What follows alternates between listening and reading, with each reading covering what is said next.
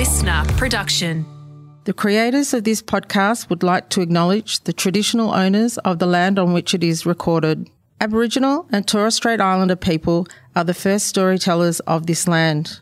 We pay respect to their elders, past, present, and emerging, as well as any Indigenous people who may be listening today. The unexplained takes many strange forms. It's every mystery that has not been solved, every question that has not been answered. Are ghosts real? Are we alone in the universe? Is there any party like an S Club party?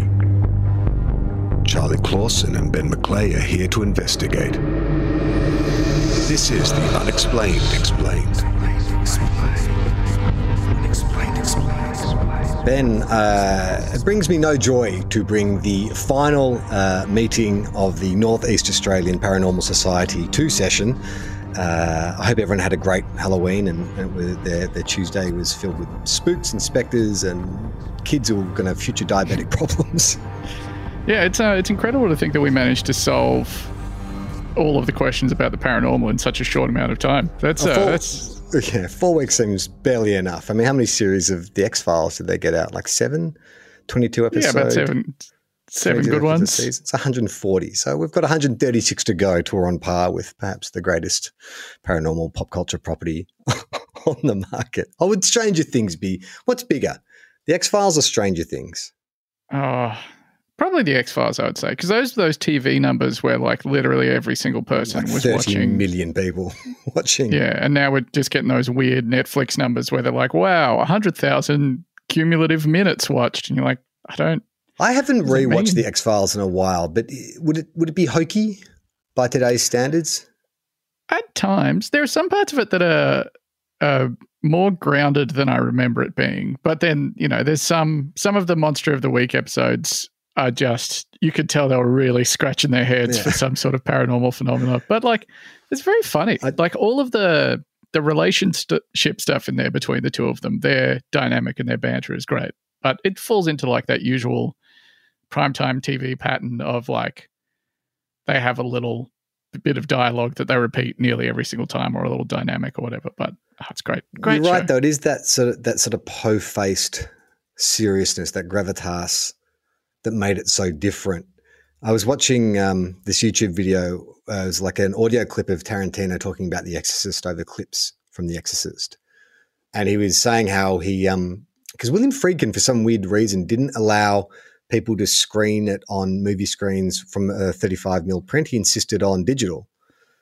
And I don't know Ah. if that's because the remastering, he felt it was better quality or whatever. Oh, sure. But um, Tarantino's saying he got his hands on a 35 original and played it at the New Beverly and was just marveling at what an amazing film it was. And it got him thinking about, could I do horror? And he's like, I reckon if I did a film like this, I could do horror because it's so serious. You know, it's a drama Mm. essentially. And he's gone, but he's gone, my films and what I'm interested in is just little flourishes of like eccentricity. And he's gone, this, I don't think I could, in this world of like demons and, and priests and stuff, I could just like allow a scene to go so seriously. Like I'd have to put in some weird conversation. like, and that's like, oh, I could totally see that, like a Tarantino film that, you know, the old priest and the young priest go off and then have like some pop culture discussion about Captain Kangaroo or something like that. I feel like that's sort of what that um the sort of Joss Whedon-y, Marvel-y type stuff is, where they want to do, you know, the high camp of superhero stuff, but they're slightly embarrassed at the source material. You know, that they, so they have to have these very meta conversations around it, all these things that pull you out. And Tarantino would definitely be doing the same thing. It'd be like 15 minutes of like dry procedural slow build 70s horror stuff and then yeah two guys just talking the shit about like Well, you think about like Once Upon a Time stuff. in Hollywood, and that is just a, a drama for like 80% of it. And then it just goes into complete fast territory in the last Yeah. 20 minutes. But even look at um like Inglourious Basterds. There are parts of that that is just tension in conversation, and then there's other parts that are super over the top. You know, there's the the Hugo Stiglitz part where it cuts in with like the '70s guitar while they're doing the montage of him killing all the Nazis and stuff. Like he can't he can't help. Yeah, himself. he, has to do it. Got, yeah, he's got these little flourishes that he needs to include.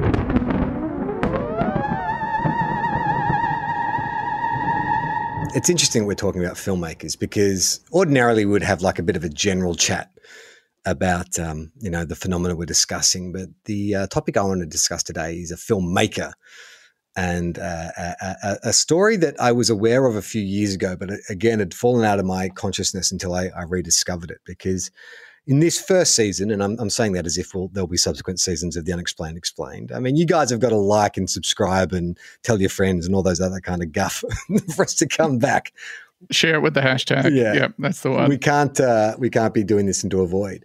Um, but this season was meant to be all focused around Australian stories, and I wanted to finish on like a ghost story. And I, everything I found, like I was googling like most famous Australian ghost stories, they're all Victorian era you know, nonsense. And I, and I wanted something that felt a bit more contemporary. And I remember about five years ago, somehow the algorithm directed me to this viral marketing campaign for a ghost documentary that was made by an American but shot in Australia and focused on an Australian ghost. Now, before we go any further, I will let the filmmaker himself explain uh, what is going on here strap yourself in for this. Six hours ago, a guy that I befriended about a year ago named Craig Powell sent me several pieces of film um, of events, strange things that he captured. The reason I'm so tired right now is because I have watched this footage for six hours straight. Either Craig and his team have pulled off one of the most advanced, complex hoaxes that the paranormal field has ever known, or the footage that I'm looking at. This footage is real, and I will find out if it is, then Craig has definitively proven that ghosts exist. okay. All right. Big statement. Uh, yeah, beautiful editing. Real good sense of tension there. That was tremendous. Yeah, the voice you're hearing is uh, filmmaker Chad Calek, who is a paranormal researcher from America. And he released a documentary in 2018 called Sir No Face. Now, the documentary takes place on Cockatoo Island in Sydney. Um, now, originally, Cockatoo Island was, a, I believe, in, uh, was an Aboriginal fishing spot before uh, colonization, when it was turned into an Alca- Alcatraz type prison before becoming a shipping yard, before being decommissioned in uh, 1913. And so now it's just this island with a bunch of disused buildings where you're more likely to see an event from Sydney Fashion Week happening there than like any kind of shipbuilding or incarceration of prisoners. But it's a great, I've been out there a couple of times. It's a really great setting for a ghost story. So apparently, in about 2012, 2013, the Western Sydney Paranormal Research Team are contacted uh, by the Harbour Federation of the New South Wales government to conduct an investigation into Cockatoo Island. So the way that the film posits is, is like the only uh, the only sanc- the only uh, ghost investigation sanctioned by the Australian government. Oh, which is awesome, rules. right? Because I was like, "Ooh, you know, is that true?" Watch, having watched the documentary and read a bit more about it, I think what was going on is that the Harbour Federation were like, "Oh, we've got this island. We need to work out a way to monetize it." So I think they wanted to start conducting ghost tours.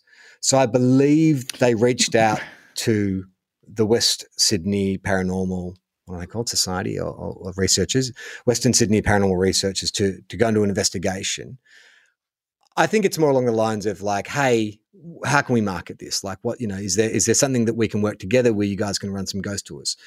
But the Western Sydney, the Craig Powell that um, Chad Calek mentions is he's the head of or was the head of the Western Sydney um, uh, Paranormal Research. They took it as come find ghosts on our island, and so they That'd be like a tough needle to thread, right? Because you, as say the people that want to drum up tourism for ghost tours, you can't just go out to these guys and be like, "Hey, we need you to come and definitely find ghosts so that we can do ghost tours." But you don't also want to be, you don't want to yeah. be cynical. You can't like, call them up and wanna... be like, like you don't call up a like a, a like a termite guy and a pest exterminator and say, "Hey, come around and pretend to look for termites." Like they're pros. Yes, exactly. Yeah. Right. And you don't yeah, insult them. Yeah. And so it's interesting it's been a point of contention. So Craig Powell, who so Western Sydney Paranormal Research, they don't exist anymore. They disbanded.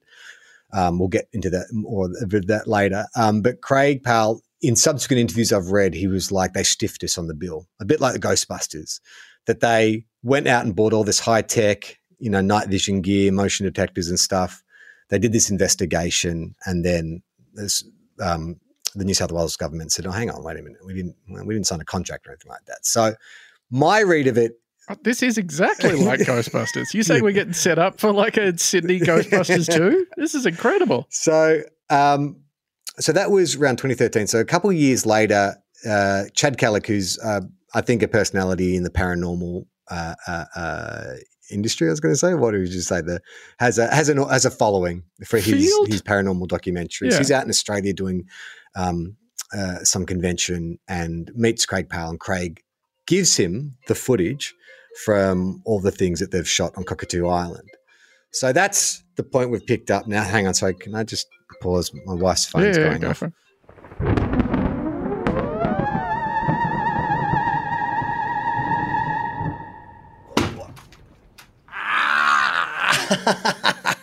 oh, fuck, did you hear that? Jesus, are you all right? Oh, God. Huh? That's me banging my knee on a chest What'd of records do? under my desk. Fuck. oh, I'm so sorry. Oh, no, that was creepy. All right, I'll just pick it up. Christ alive, that's the man Yeah, trying to stop you. Uh, so, so Chad Calek, um, the American filmmaker, he's out in Australia for some kind of paranormal convention. He meets Craig Powell, who slips him the vision, and then that statement we just heard from from Chad. That's him having viewed this this footage. Now, on their investigation, Craig and his team experienced uh, a number of strange things. So their motion cap- cameras were being activated when there was nothing in the room. There's a really weird phenomenon that I haven't seen before, but it was like lightning flashes. So in the documentary, they'd be in a Oh. room in a building with no power, and they would request a light show. And they just get a flash of lightning. So it's just like a like a just a single strobe flash. You see them in the room. There's a flash of like reddish light. Craig says, you know, the strange thing about the light is it wouldn't cast any shadows. I couldn't quite verify that because it's it's such a fast flash frame. But they had heard that there was a ghost of a military officer that haunted Cockatoo Island. Oh, I'm so sorry. Uh, my turn to take a phone call real quick. Sorry. Sorry, one second. Hello, Ben speaking.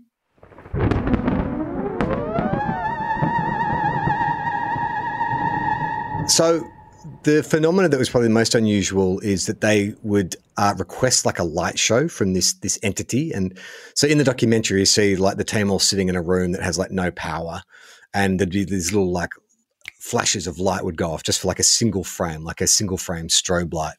Um, they'd heard rumors from people who'd been on the island that there was the ghost of like a former military officer roaming around, and so they started naming this ghost Sir. They just started calling him Sir. So in the footage of them walking around these rooms, they're like, Sir, Sir, can you, show us a sign and make a noise, Sir? Like close the door or whatever. Um, Oh man, that's so um it feels like halfway between either forced American politeness Yeah. where they call each other sir or like Australian Yeah. high schooler. boarding master type thing. So I think the, the, the, a lot of the activity was happening in the officers' quarters. So that's where um, a lot of this kind of the, the paranormal activity is taking place. Um, at one point, Craig appears to be struck by Sir. Um, he says that it yanked him by the, the t-shirt. The, you sort of see him sort of get flung back. But then there's when I first saw it, I was like, oh, he's been smacked in the face because he reacts as if someone struck him across the face. But then in the interview, he says, no, that I was yanked by my shirt, which I've watched both actions. Well, I've watched the action of you know him reacting. It's like I don't think I would react like my head wouldn't fly back if someone had grabbed me by the shirt, unless reaching over the back or, or something like that.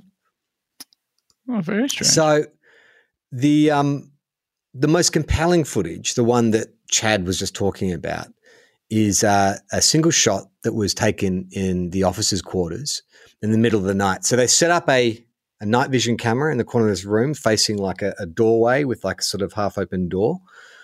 Um, and around about two a.m., you see what is kind of like this figure, like a, a, a torso stick their head around the corner, look at the camera, and then retreat behind the door.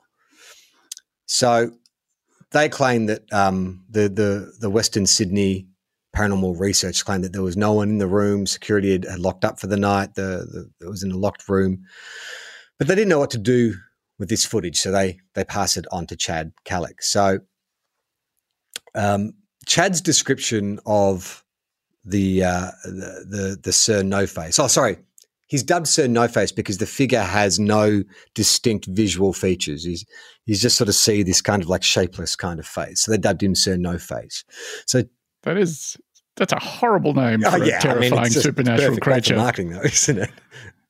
so, yeah. Chad, uh, this is a quote from Chad um, describing the scene with incredible fluid motion that appears to defy all known human movement and physics. Um, uh, and what can only be described as a full body apparition turns around the corner. It has a distinct lack of facial features, hence, we gave him the name Sir No Face. So, Chad flies out to Australia because he needs to know more. And this is where the documentary sort of becomes like like almost like a travel log. Like it's really just Chad on holidays in Sydney, Australia. Like, you know, Luna Park, Sydney Harbour Bridge, you know, it goes down to Bondi. Well, you got it. Sort of know? loses focus for, a little bit. uh, but Chad begins his investigation first by interrogating every member of the Western Sydney Paranormal Research Team. So those interviews are like, it's he seems to be repeating the question of like, um, did you fake this? And the person's always like, why would I fake it? And it's like, well, money, fame. And then they always respond with like, well, yeah, but you know, like this is just making our lives a living hell. We're getting made fun of, blah, blah, blah. And that's enough for Chad to go, well, that's a good point. I guess you're telling the truth.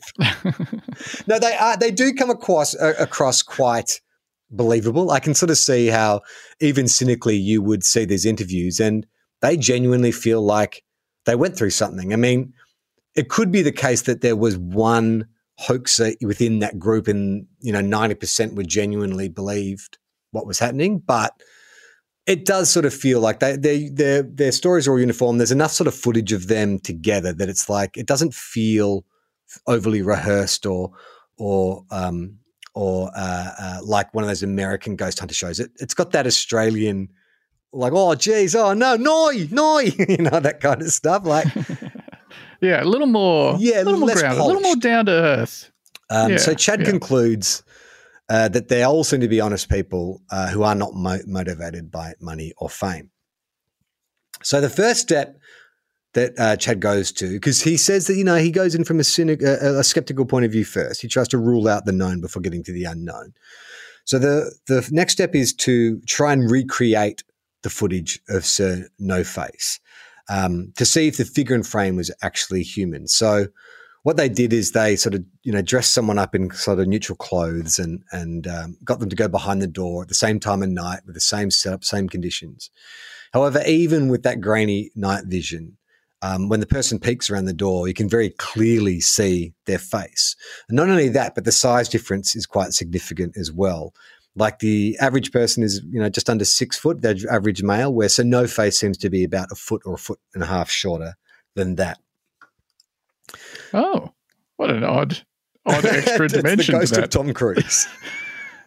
How strange i mean it's weird isn't it that you can take any well you'd think like your non-corporeal form that you could give yourself an extra couple of feet right? Yeah right? You can kind of pat it out just hold just your breath with that expand like the, also, um, the plasmic frame I'd, I'd of the ghost? Maybe this is kind of to their credit in a way as well, a little bit. Because like if I was making up a scary ghost, I wouldn't be like, oh, and by the way, he's five two. like you know, that's yeah, you've just given him a really scary like nickname, and now you're just going to make him like adorably petite. Yeah, Ben, I don't want to spoil anything, but this will all make sense by the end of the mm-hmm. episode. well when I say it'll make as much sense as anything on the unexplained explained makes sense. There will there will be there will be some answers to why Sir No Face was such a, uh, a cutie patootie. okay. Oh. So Chad's next step is to take the footage back with him to LA to ask a special effects expert to see if the footage was doctored in any way. So that's a um, um, he brings out his mate, who's his neighbor apparently, and this guy's worked on like the Transformers films. Um, I can't remember any of the other ones, but like legit special effects films. I looked him up on IMDb. He mm-hmm. is who he says he is. So they watched the footage of Sir No Face together, which, by the way, is around 10 seconds worth of footage. And the way they marketed this film in 2018 was like like that trailer I showed you, that that that statement from Chad, that's the opening of a 13 minute extended trailer where the repeated message is this shit is going to fucking blow your mind. Like this is a full body apparition staring right into the camera. There is no fucking doubt that when you see this, that your mind will be fucking blown. That is the entire marketing focus intent of this documentary. I just want to keep you keep that in mind. Okay, again, what's just like the cootie patootie, mm-hmm. this is going to come into play later, Ben. All right, so that's what they're telling you. So okay. this guy shows his mate, his special effects mate, um, you know, uh, the the vision, and his mate is uh, very diplomatic in saying that look, um, it's it's pretty impressive. He said it would take quite an accomplished visual effects artist many, many years of training experience to pull off something that is so well integrated. Because he talks about like the quality of the video and, you know, if you're an amateur kind of visual effects guy, to integrate that with the grain, it's, it's a very specific set of skills. Um, he finishes by saying, look, I couldn't conclusively say if it was fake or not. Which I think is the most diplomatic response you can say to, to anyone, particularly someone of Chad's persuasion. Chad takes this to mean it's absolutely not CGI. yeah, absolutely. so, yeah. Uh, uh, and so the only conclusion is look, we couldn't fake it with the person in the room. The special effects guy said it's not CGI, so it must be real. So that so Chad arrives at that conclusion pretty quickly. A couple of days later, the special effects dude sends Chad a little, um, just a little teaser reel where he's kind of recreated the vision, just you know, from scratch and it looks pretty fucking good. like he's done it in a couple of days. Yeah, but right. Chad just brushes over that. Like it's like he includes in the documentary to his credit. But I guess he's what he's saying is, well, this is my mate who's worked on Transformers. Like, you telling me that he's a Hollywood guy? He's you telling me that guy. some yeah. dude out in Western Sydney, you know, was able to, to, to whip this together? Clearly, they're dealing with uh, something from another realm, Ben. Definitively. He said Definitively. That. That's right. So um, the film is released in 2018. Um, and that doesn't have, believe this or not, it doesn't get a wide release. It's more one of your kind of college tour type things where they'll find somewhere that wants to screen it. They'll go and screen it. Then Chad and sometimes Craig will get up and, and do a Q&A afterwards. And so there's a bunch of great videos online if you want to go find them of them um, filming the audience at the moment where So No Face is revealed. And it's like, it's good marketing. They did the same thing with paranormal activity, or it's like, we're not going to show you. Yeah. I was just thinking of that. Yeah. Well, because paranormal activity is like one shot of the demon thing as well as also just a silhouette in a doorway, which I was like, oh, that's a, a, a drawer yeah, opens. Ground there. Whoa. um, so Craig revealed that lot not long after um, the film came out that the Harbour Federation was furious and banned the Western Sydney Paranormal Research Team from Cockatoo Island ever again and then stiffed them on the bill. Now, I think that's wow. crazy. Like, why wouldn't you lean into it? Like, that's fucking great marketing. Although I don't know, there might be footage of them in the in the documentary where they're doing stuff that they shouldn't have been doing or going places that they shouldn't have gone or something like that. Sure. But like you'd think on balance that uh from people hearing about this, the people who were curious enough about the ghost thing to go, oh, let's go check it out, versus people that were too scared because of the ghost that they would cancel existing plans they had to go out. I think you'd still have a net positive of tourism, surely. Um, so the marketing of the film was uh, very similar to Blair Witch, leaning into the whole true story element uh, when when they released it. Um, but the story doesn't end with the release of the film because it, it gets released. It does okay. There's not, actually not a lot of um, I thought there would be more kind of attention around it, but it was very hard for me to dig up stuff on Sir No Face. I watched it, I had to watch it on Tubi, which I don't wish on anyone. like, it's not readily available. But they released two sequel documentaries, and this is where things start to get a little bit interesting. So, Sir No Face, the first sequel is called Two Face the Grey.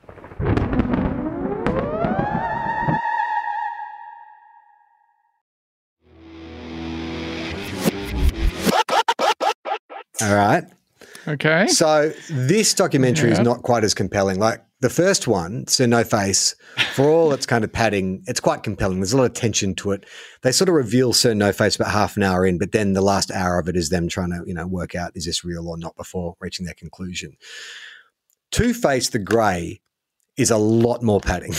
there is heaps more padding and heaps more speculation. And I feel like just objectively as a filmmaker, it's not as compelling a, a story because they try to bring in too many elements. Like what makes Sir No Face so compelling is it's a really simple idea.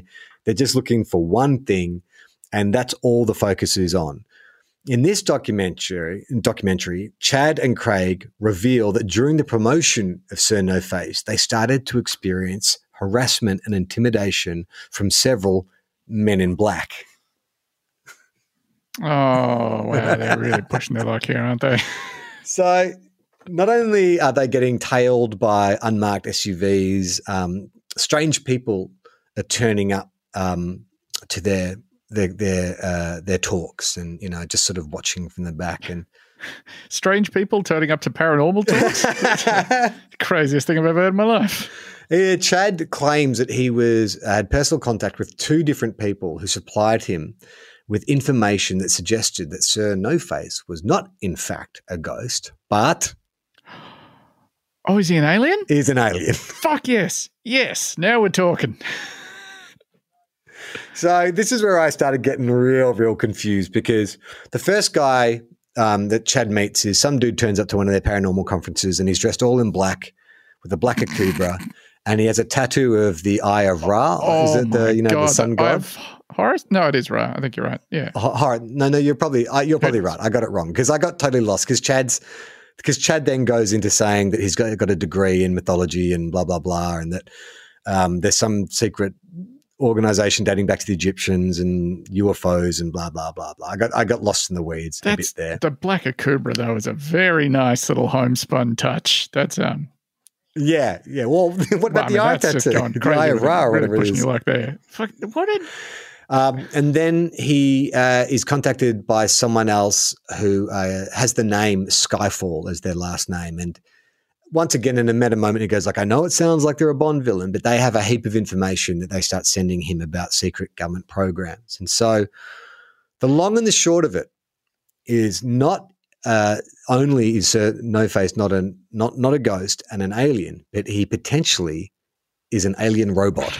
you hat in a hat? We're like three hats deep at this point, possibly four.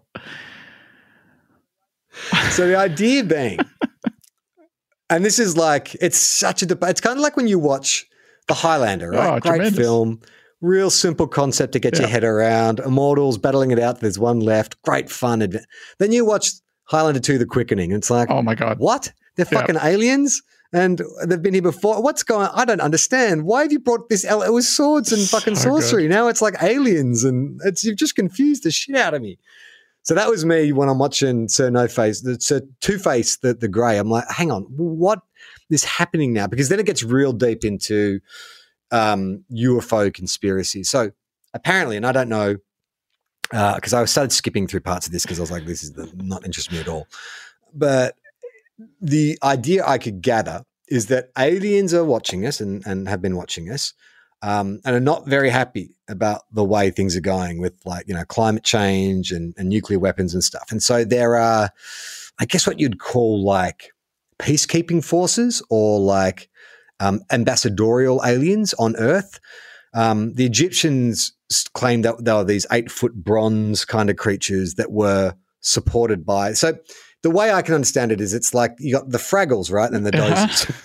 and so the Fraggles run through and the Doozers are sort of like servants. So that's kind of what the greys are. There are these beautiful bronze, tall alien types who are kind of like running the show, but they are assisted on Earth by the greys who fly around in spaceships and just sort of Oh, get shit has- done. Have you heard of anything yeah, like this uh, before? It sounds an awful lot like the television program Stargate. Uh, is that what it is? just in a lot of ways, this is exactly. yeah, fucking hell. Uh, I mean, cool. I love where they're going with this, but how the fuck do you start from like a historic Sydney based ghost and get to like Egyptian alien mythology by your sequel? It's uh, it's amazing. It's such a quantum leap forward. I haven't seen the third in the Sir No Face documentaries because I just don't know where you you go? Yeah. from here. Um, but unfortunately, uh, the, so Western Sydney Paranormal Research has been disbanded. Um, although Craig Sill seems to be very active on Twitter. Like I, he- he's got a bunch of his own things going around, and he's constantly fielding questions from people who are saying, "What are you talking about?" and he's always posting stuff about believe in yourself and blah blah blah blah and don't listen to the haters and stuff. Um, Chad also took a step back from paranormal research, uh, saying that spending all this time focusing on the dead was robbing him of uh, experiences with the living, which you know. Yes. Beautiful yeah, quote. Poignant. That's so true.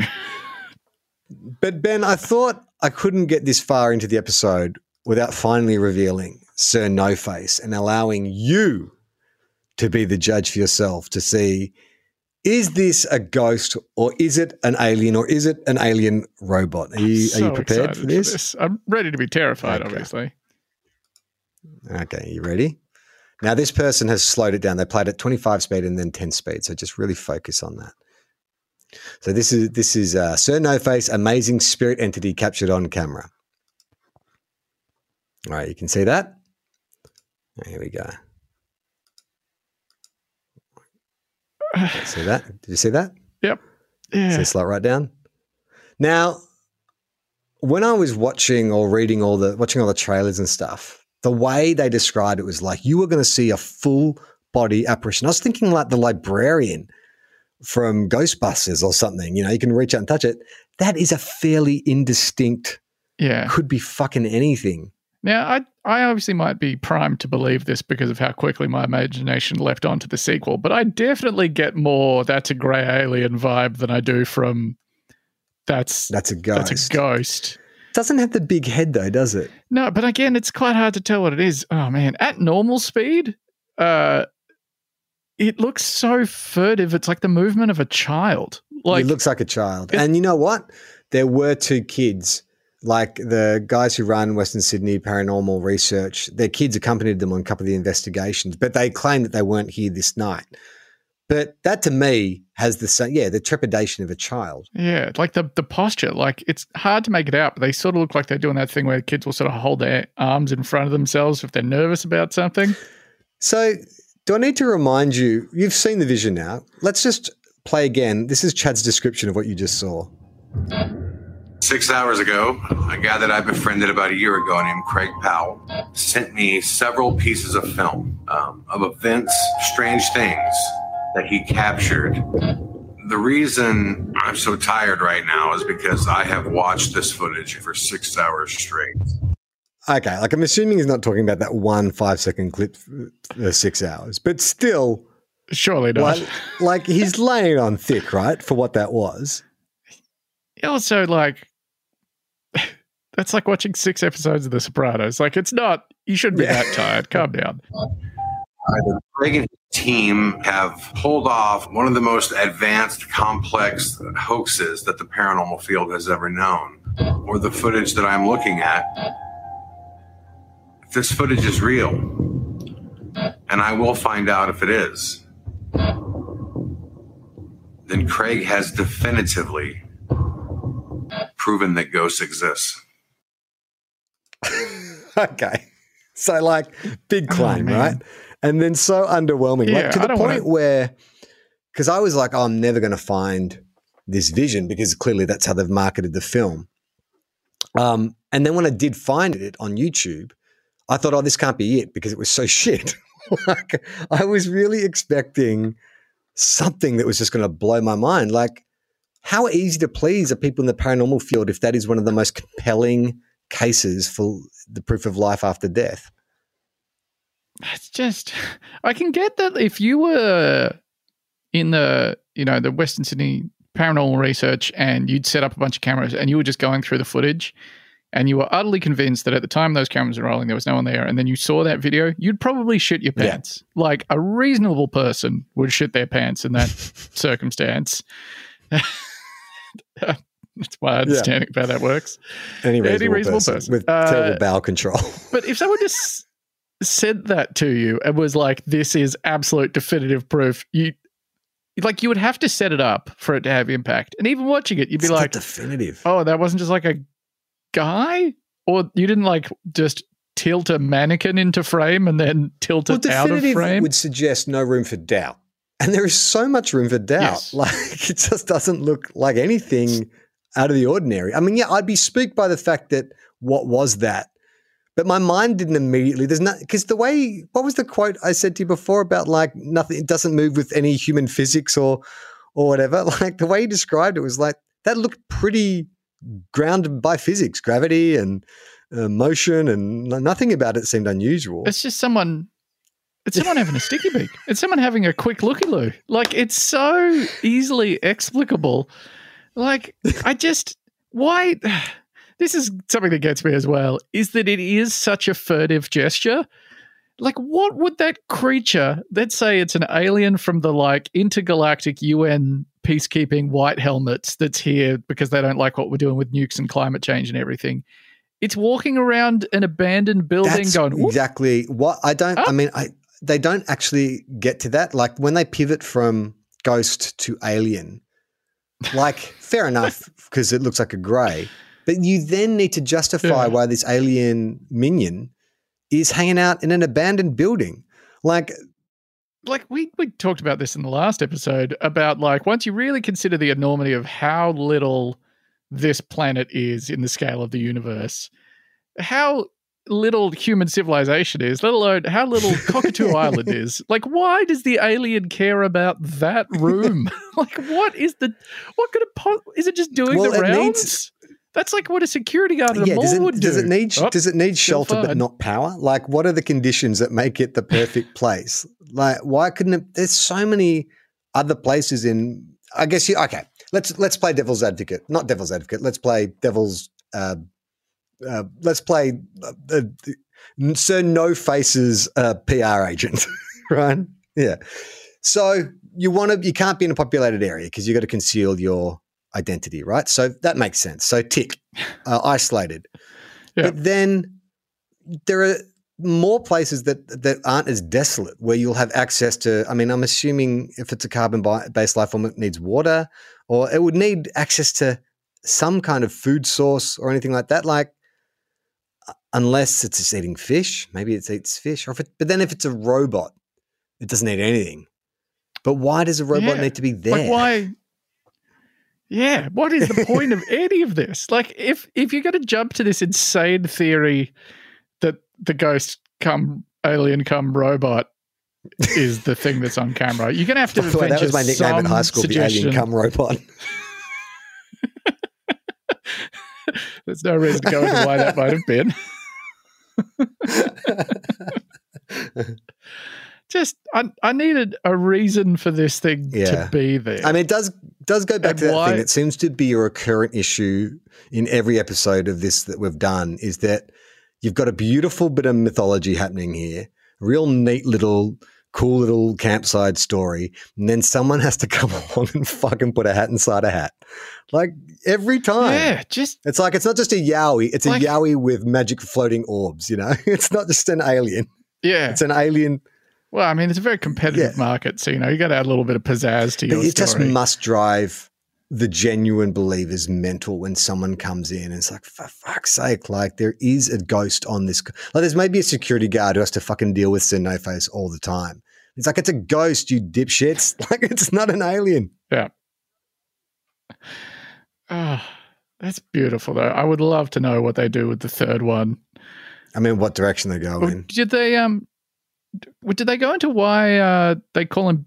Is, did you say Two Face the Grey in the Uh, sequel? No, I didn't. I, I, like I said, I was skipping a lot, large parts of it because um, Chad his editing style is quite abrasive, and he loves the audio. He loves an uh, an echo audio effect. So after about five minutes, it's so grating. Where like the irony being, you know, they're talking about evidence and having like clear, definitive proof of things. Yet in the way they grade and edit um, their sound and vision, they will dirty it up and crunch it up and make it as so it appears more kind of like uh, um, uh, uh, uh, uh, what's the word like secretive than it needs to be. Like for some reason they've got like ID counters spinning on most of these scenes, and it's like we don't need to know the time and location of this recording. It just looks cool. It looks more like CCTV footage or something like that. But he, but Chad does the bulk of Two Face from his office, speaking into a camera, and it's just these long. s- You know, like soliloquies about the nature of existence and our connection to mythology and all this kind of stuff. And it's like, man, I feel like you had something good with Sir No Face, and then you're like, oh shit, people, I just got to, I've got to go crazier. That's what people want in the sequel. Yeah.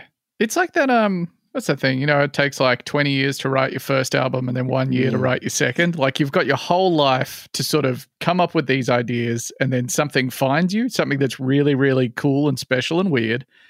And then you're like, well that was kind of successful, although by the sound of it not really. But and then you're like fuck, got to come up with something else. And then you just you're spinning a wheel and being like, alien robot Egypt guy. and there's also this kind of bro- broification of ghost researchers that I think sort of happened when like Ghost Hunters started, where they all wear matching kind of like um, you know tactical vests with their name sewn into it, and you know there's this tech side, so it sort of feels like it's the nerdiest shit known to man, but you can feel like less lame because you know you're in a A team blacked out van with your fucking you know uh, night vision goggles and stuff like that, but it's all just cosplay.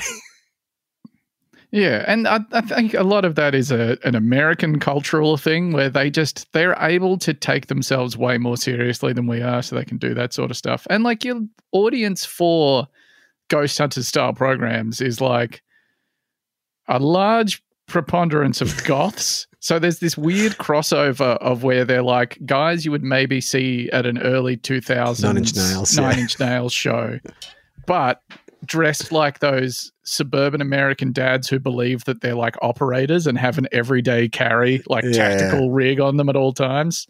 It's such a weird crossover of just like it's double posing. They're doing two different. well, you know what's at actually. I sort of needed some a bit of a cleanse after watching all this. So I just started watching some real nerdy content on YouTube, and it sort of clicked for me because I um, came across Hasbro, the toy company, uh, last year or a year ago. They um, they have this kind of division which is like toys made to order. So um, they'll put something out on um, like what's that uh, crowdfunded thing where you can say, "Hey, Oh, like Kickstarter and stuff. yeah, Kickstarter. Yeah. Sorry, I couldn't. My brain's not working. Um, so Hasbro have this division where they do these like specialized, like you know, movie replicas and stuff. And so they did one for the Proton Pack from Ghostbusters because they released the, neutron- the, the Neutrona wand a couple of years ago, but with no pack.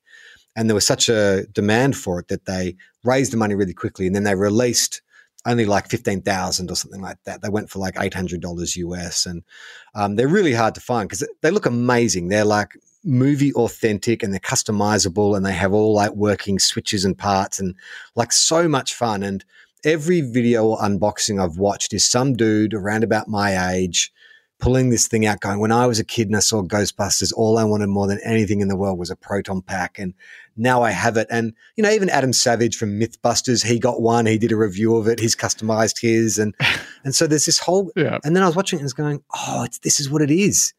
Because I remember seeing Ghostbusters as a kid and being like, I want to be a paranormal investigator. I think that'd be a cool job, putting on like a jumpsuit with my mates and, you know, going out and busting ghosts. Like, I think that's what's happened. And it's just given birth to this like, this bro culture in in in ghost hunting and stuff, which is like everything's super serious and it's not it's not a joke, man. It's like you know we've got fucking uh, night vision goggles and motion detectors, and it's like yeah, but it's all still the same thing. like it's all the same. Thing. I, uh, I my um my TV that I've got has a bunch of like built-in ad-supported channels because I don't know smart TVs do that I guess now, and one of them is like all paranormal stuff. The other night while I was cooking, uh, my partner had chucked on that channel randomly, and it was playing this this like long-running Bigfoot documentary where they go to different spots in America and check out sort of individual sites linked to Sasquatch adjacent type things. I think this one was in West Virginia. It's like the West Virginia Wild Man or something. And like it got the tone of that investigation stuff perfect for like what I want, where it was like three dudes that were just camping and they're going on some hikes and they had some camera equipment with them, but not much else. And they were like looking at some trees and being like, oh, those marks are interesting or whatever. But also, like, half of it was them just like drinking beers and cooking steaks in the rain. There was a part of it in the middle that was like five straight minutes of footage of them just walking through a cave with no dialogue while this really beautiful, like, ambient new age music was playing where I was like, oh, this is yeah, this Yeah, is a vibe totally. I can get behind. This is nice and relaxed. It was great.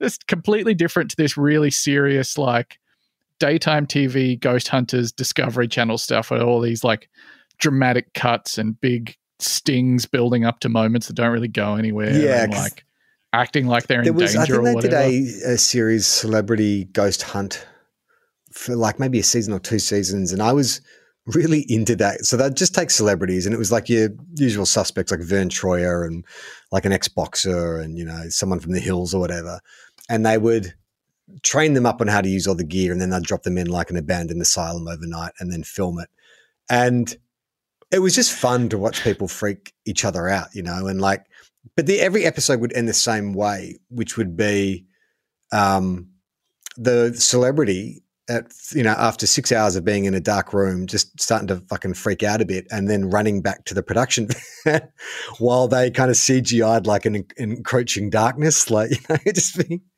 and it was so lame. But the formula was laid out for you. It's like this is what people, this is the ghost story that we want. This is why we're drawn to it. Like no one actually it's boring to go and sit in an abandoned building for six hours but if you've got someone in your ear saying oh we just noticed some uh, motion in, in you know the, the the the operating theater or whatever go check it out it's a game it becomes it becomes a game You'd have a fucking heart attack. I mean, it's exactly how video games work, but uh, you'd scare yourself senseless. Like we we talked about this in the first episode. Like the ability to scare yourself when you're in like a dark old place by yourself, you can do that so easily. If there's a producer in your ear being like, "Oh, that's weird. We heard some footsteps upstairs, but you're the only person in there. That's really interesting." You'd be like, "All right, fucking airlift me out." nuke it from orbit That's right. Hundred percent. Turn this place into glass. I'm not. I'm not sticking around. Uh, ben, we uh, uh, we heard from a, a listener, uh, Ashley, who's uh, based in Norway, who had a ghost story to tell, and I uh, sat down with Ashley a little bit earlier, and this is the chat that we had.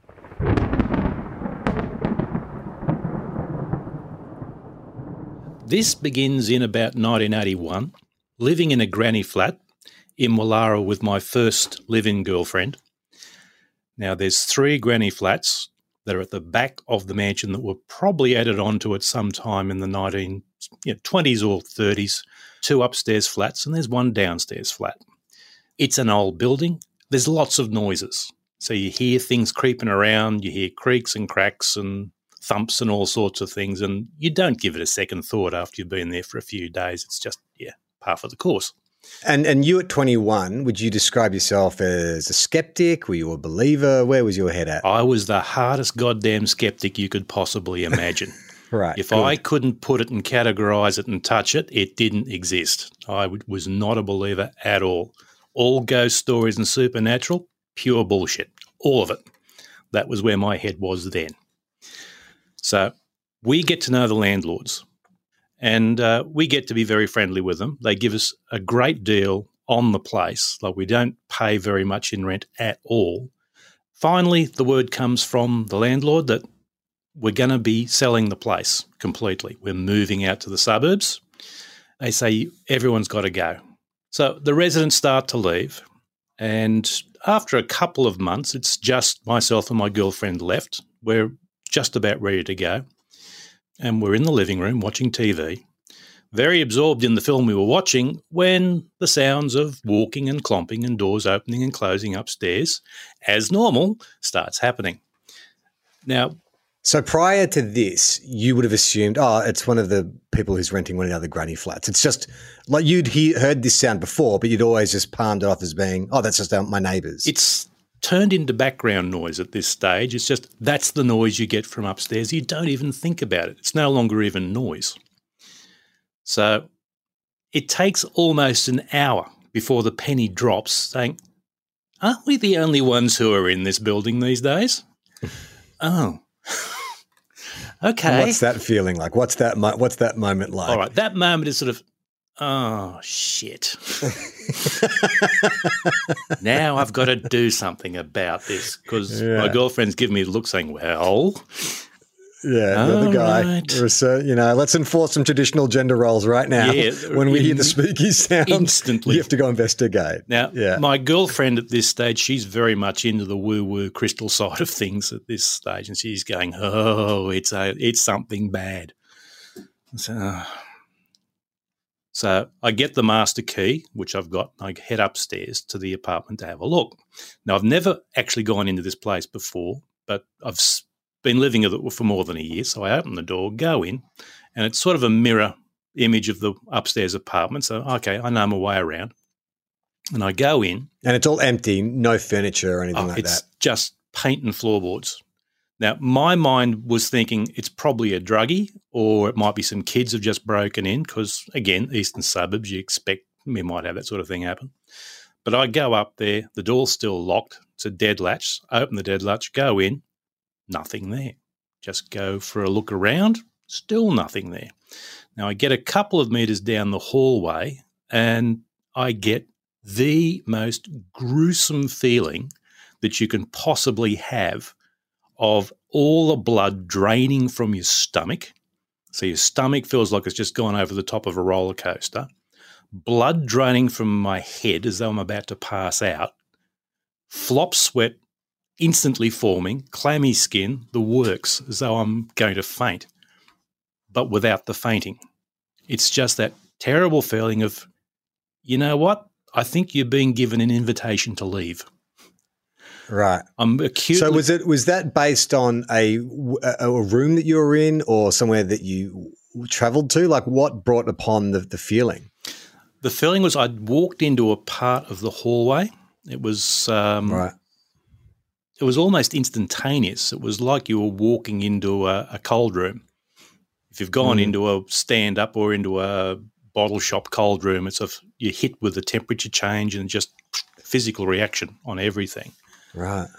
And I didn't feel like I was threatened or anything. It was just, oh, you shouldn't be here right now. And there's no connected buildings that it could be, no neighbors that could have been that was literally coming from above you. I tried to find every possible excuse and explanation for this, and there's goddamn nothing. Right. we move out within a few weeks of this anyway. And it's about two months later, and the landlord he invites us all back. This is all the ex residents. He invites us back for a dinner. Um, we all get pretty sozzled by the end of the night, and the conversation turns to, "All right, what what's going on with the granny flat upstairs?" And this is where our little celebrity cameo comes in. The resident of that apartment was an actor by the name of John Howard, not the other John Howard, John Howard, the Not actor that. who's The John Howard we like. probably from, I think, at All Saints, he was on All for a very long time. Yeah. It was, People might know him from The Club. That was his kind of breakthrough role. He played the Collingwood footballer in The Club. he was making the club when we were living there. So that was, right. Okay. he was a beautiful looking man, I must say. Yeah.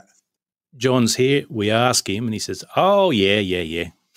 I do have a non-corporeal flatmate there. That's a little bit of an annoyance, but he's never felt threatened by it. Like the feeling that I got, he's never had that uh, sort of dreadful feeling of feeling it's time to run. Right. Right. So he seems to have uh, made his peace with this thing, and the only thing he said that was annoying about it was that the doors would be opening and closing. Sometimes he'd close a door and he'd come back, and the door would be open Right. again. And he was aware of it. It sounds. He's like. aware of something. Yeah. His his answers were beautifully political on this one. He wasn't going to say there was a ghost upstairs, but he's saying, "Yeah, there's something going on there." But old house, old house. That was his standard go-to. Okay. uh, Ashley, uh, again, thank you so much for getting in contact with us and, and for sharing uh, your story. I, um, you're in Norway at the moment. Uh, have you seen any big horses over there? I'm not sure about this biggest horse caper. Um, Right. I don't see very many big horses over here.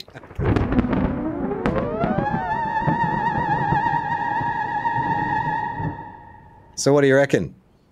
I mean, that's incredible. Also, just the fact that it happened to John Howard is uh, like, it just takes it to the next You- level, doesn't it? it does. You wouldn't be that many steps removed from John Howard, right? Like As in, people that you know wise. uh, no, I've actually met him. I met him at a film festival, and I just, I just hit him with Fury Road questions, just asking about Fury Road, which he was oh, fuck, more than he's so happy good, and it was the to talk about. perfect. goddamn. Uh, it's funny though.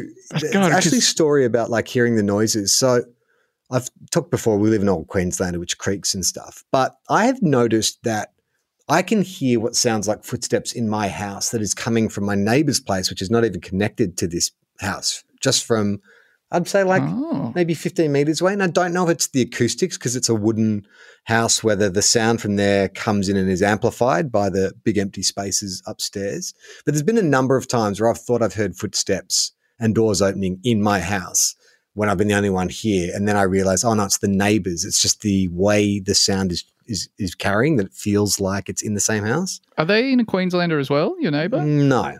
Mm-hmm. because that's a very like this they're for people that haven't lived in one of these they are they were all built a very long time ago they're all Mm. unsealed They breathe. They're all on stilts they sure fucking do like which is great in summer uh not not great in winter Yeah. That's the, but they're actually literally designed to kind of expand and contract with the heat.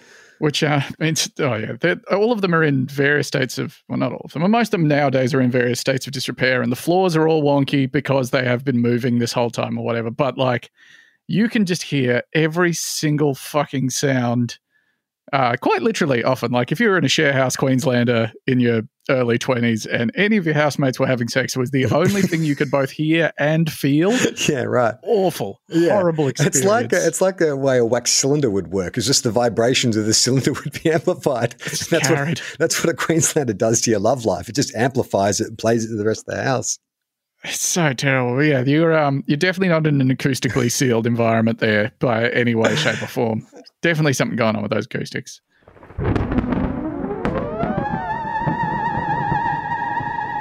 Uh, ben, uh, it's with great sadness that I bring the final uh, meeting of the Northeast Australian Paranormal Society to a close. Thank you for coming on this journey with me. Um, I don't know if we've explained quite as much as we've wanted to. Like, we've probably Well, there's so much to look yeah, into. people You know? probably left with more questions. But um, if you have enjoyed this series and you want us to bring it back, please uh, let us know. Hit us up with topics, things you'd like us to talk about, and we'll make plans to do that in the future. There was discussions at one point about Ben and I doing a um, a, a, a road story where we actually go out on a, a ghost hunt, um, but we just sort of ran out of time to coordinate that and. I mean, I was trying to vet. I was looking at different ghost tours. I'm like, ghost tour seems cheesy. I want to meet some real, proper, like ghost hunters. But now, having watched three documentaries on it, I'm like, do I even want to do that? It's tough. That's. I think we need a historian who also think the idea of ghosts is cool. Is maybe like the best version of that. But uh, yeah, hard hard to find that person. yeah. Well, if I can drum up uh, two and a half grand and, and buy myself one of those replica proton packs, then uh, maybe we'll be ready to go. Oh my god, we could just do it. What if we just got like the EVP detectors and like the spirit meters and whatever, and we just did it We ourselves?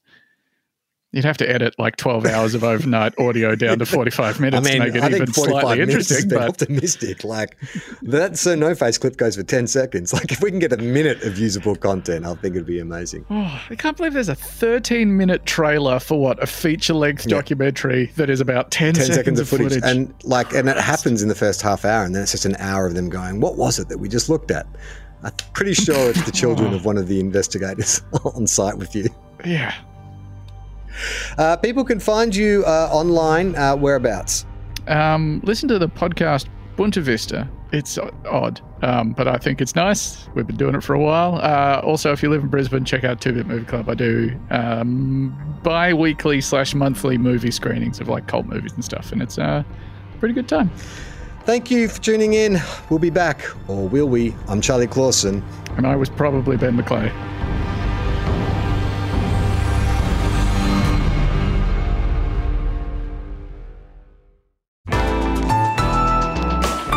Listener.